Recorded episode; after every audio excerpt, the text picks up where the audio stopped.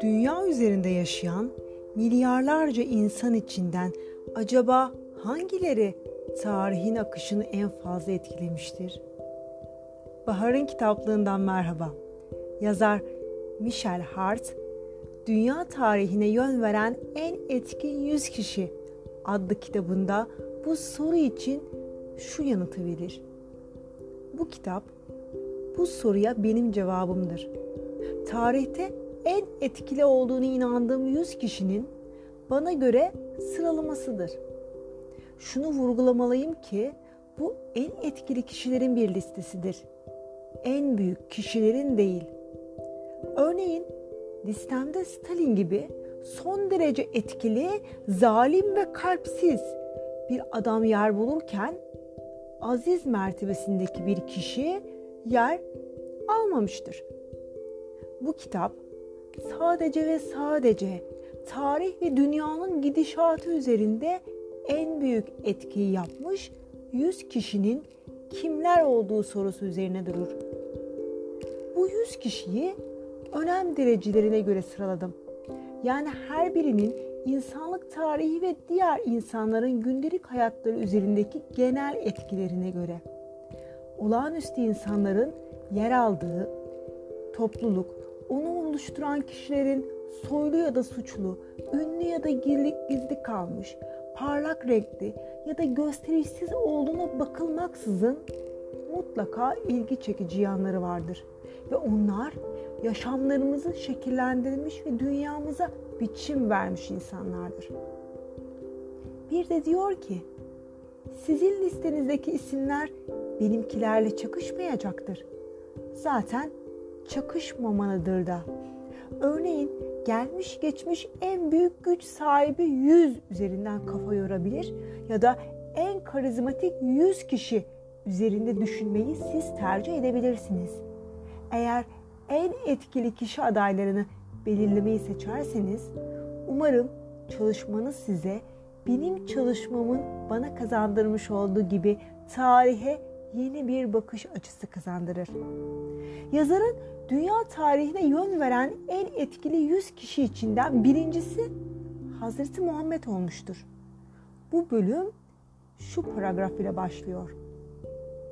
Dünyanın en etkili kişilerinin listesinde başı çeken kişi olarak Muhammed'i seçmem bazı okurları şaşırtabilir. Bazıları bu konuyu sorgulayabilirler. Ancak o tarihte hem dini hem de din dışı alanlarda üstün başarı göstermiş tek kişidir. Mütevazi kökenlerden gelen Muhammed, dünyanın en büyük dinlerinden birini kurdu, yaydı ve son derece etkili bir siyasal lider oldu. Bugün, ölümünden 13 yüzyıl sonra, etkisinin gücü ve yaygınlığı hala sürmektedir.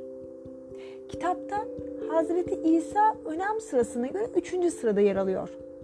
Nedeni ise yazara göre şu şekilde açıklanmış. Hristiyanlık, İslam'dan farklı olarak tek kişi değil, 2 kişi, İsa ve Aziz Paul tarafından kurulmuştur. Bu nedenle gelişimi konusunda gösterilen çabanın payesi bu 2 kişi arasında paylaştırılmıştır. 35. sırada Edison var. İlk icadı olan elektrikli oy kaydedici henüz 21 yaşındayken yarattı. Bu aygıt hiç satmadı. En özgün buluşu 1877'de patentini aldığı gramofondur. Dünya için daha fazla önem taşıyan icat ise 1879'da yaptığı kullanışlı akkor ampul olmuştur. Edison, elektrikli aydınlatma sistemini icat eden ilk kişi değildir. Birkaç yıl önce ark lambaları Paris sokaklarının aydınlatılmasında kullanılmıştı. Ama Edison'un ampulü onu geliştirdi. Elektrik dağıtım sistemiyle birlikte elektrikli aydınlatmayı sıradan evlerde kullanılmaya elverişli hale getirdi. 1882'de Edison'un şirketi New York evleri için elektrik üretmeye başladı. Ve bundan sonra da elektriğin evde kullanımı dünyada hızla yayıldı. Bu bilgiden sonra Google'a Türkiye'de ilk elektrik ne zaman kullanıldı diye sordum. Elektrik Mühendisleri Odası'nda tarihçeyi okudum. Ülkemizde ilk elektrik üretimi 1902 yılında Tarsus'ta küçük bir su türbiniyle gerçekleştirilmiş. 37. kişi Morton. William Thomas Green Morton.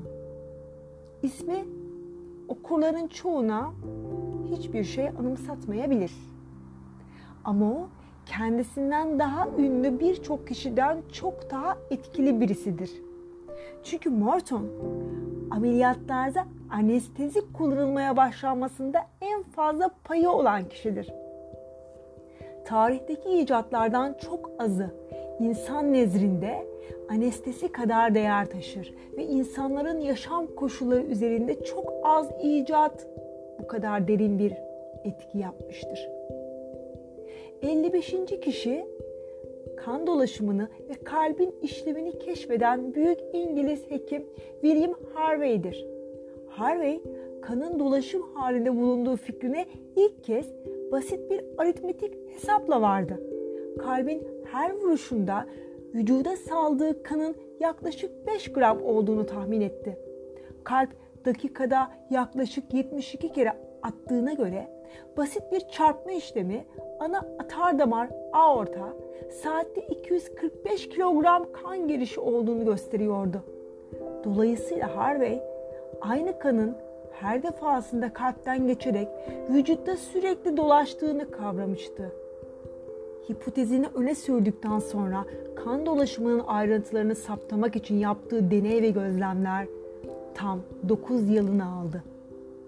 75. kişi gezegenlerin hareket ettiğini keşfeden Johannes Kepler. Coşkulu bir anında deftere şunlarını yazdı. Kendimi tanrısal bir vecde teslim ediyorum. Kitabım yazıldı. Bitti. Ya çağdaşlarım tarafından okunacak ya da daha sonra gelecek olanlarca. Hangisinin okuyacağı umurumda bile değil. Daha 100 yıl okuyucu bekleyebilir. Tanrı da eserini anlayacak birilerini 6000 yıl beklemişti.